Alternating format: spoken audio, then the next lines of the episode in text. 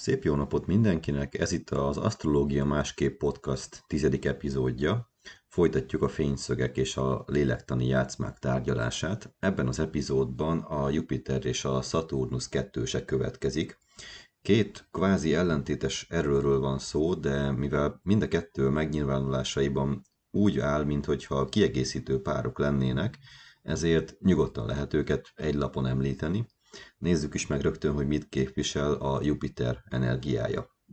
Nos, olyan alapfogalmakat szoktak hozzá kötni, mint például az igazság vagy a törvény. Olyan fogalmak vannak még itt, mint például az élet nagyszerűségébe vetett hatalmas hit, a tágulásnak az energiája, bölcsesség, filozófia, megbocsátás, bőség, gondviselés. Na és mi ezzel a baj? Mi lehet ennek a játszmája? Hát én ezt úgy neveztem el, hogy Isten a tenyerén hordoz. Oké, okay, ezzel mi lehet a baj? Ez ugye egész jól hangzik egyébként ugye első hallásra. Hát röviden szólva szerintem az a baj ezzel, hogy elég esélyes a belekényelmesedés a bőségbe, és ezáltal egy kialakuló nagy arcúságba. Amikor a Jupiter együtt áll a nappal, holdal vagy aszcendenssel, akkor szerintem nagy eséllyel felfedezhető a személyiségben egy olyan rész, amelyik holtáig meg van győződve arról, hogy ő egy kiválasztott. Kezeljük ezt egy kicsit humorral egyébként, mert alapból ugye ez mindenkiben ott motoszkál.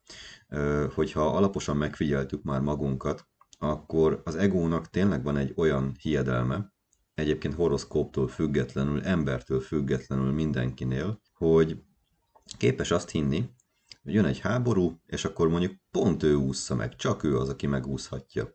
Vagy jön egy éhínség, és akkor pont az ő pincéjét kerüli el mindenféle csapás, meg fosztogatók, mi egymás, és akkor ő ott kellemesen túlélhet majd, amíg el nem múlik a vész.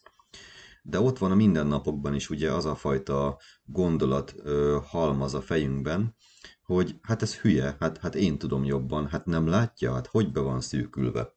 A Jupiter együttállásoknak a játma oldala, hát ezeket az egoisztikus beszűküléseket tudja felerősíteni. De akkor rögtön felismerülhet a kérdés, hogy hogy is le, hogy is van ez? Hiszen a Jupiter a bőséget is jelenti, nem? Rendben, viszont kérdezzünk rá arra ilyenkor, hogy miből van bőség. Bőség lehet kiválasztottságérzetből is, önhitségből is, profétálásból is, nagy arcúságból is, úgyhogy eléggé relatív az, hogy hogyan kezeljük ezt a bőség témát. Ezért van az, hogy a nyilas és a Jupiter energia negatív oldalához szemléltetésképpen egy nagy sárga lufit szoktak megemlíteni, ami csak nő és nő és nő, amíg ki nem pukkan. És akkor valahogy ott találja magát az egyén, végre valahára ugye a realitás talaján, ami bár sokkal sivárabb, komolyabb, szenvedősebb, mint az idealista léggömbözés, de legalább valódi. Szóval egy szerencsehozónak titulált energia jelenléte szerintem nem feltétlenül jelenti azt, hogy hátradőlhetünk, mert nekünk semmi dolgunk nincsen, sőt, nekünk tanítani kéne a népet, nekünk fel kéne emelni őket. Én egyébként sem értek egyet azzal, hogy egyes égitesteket rossznak, másokat jónak bélyegezzünk, mivel ez ellentmond egy alaptörvénynek, a dualitásnak. A dualitásban ugye, amire az egész teremtés épül, mindennek két oldala van, legalább, és mivel minden érmének két oldala van, hogy lehetne egy asztrológiai energiát csak jónak vagy csak rossznak titulálni? Szerintem ezt felejtsük el. Na de visszatérve a témára, ezt a játszmát felismerni magunkban, amit a Jupiter képvisel, elég nehéz, mivel ki az, aki ne ragaszkodna mondjuk fogalkörömmel egy vélt kimagasláshoz, a saját igazához, a szellemi tisztaságához, vagy mondjuk a szerencsés élethelyzeteihez. Az ezzel járó játszmával küzdő ember életében mégis meg szokott jelenni időnként a nagy ledöbbenés, miszerint ami eddig volt, az egy nagy idealista hazugságnak tűnik. Ebben a besokallásban, ebben a megtörésben, ebben a depressziósabb időszakban a semmiből felbukkanhat annak a bizonyos érmének a másik oldala, a Saturnus, az ő játszmája. Na és mit képvisel a Saturnus? Hozzá általában a határt szokták kötni legelső sorban. Aztán vannak még itt olyan fogalmak, hogy például beszűkülés, szilárdság, komolyság. Az élet kemény, az élet felelősségteljes, az élet nehéz.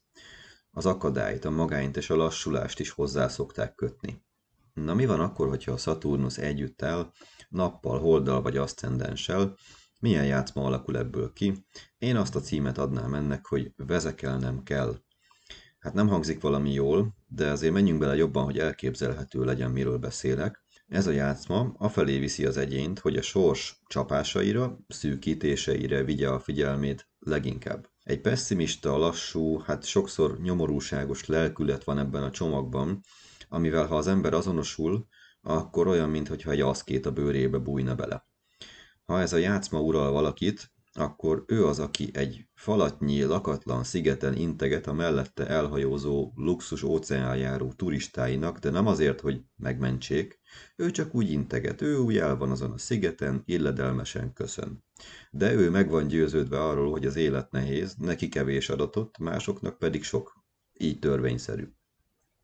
Hát biztosan van ennek is oka. Hát például Isten nem szeret, vagy valami bűnt követtem el, amiről nem is tudok, vagy ha olyan hitrendszerünk, akkor még az előző életeket is bele lehet venni a kalapba, és ott aztán magyarázatok garmadáját ötölhetjük ki a szenvedésünkre, mindennek meg lesz az oka.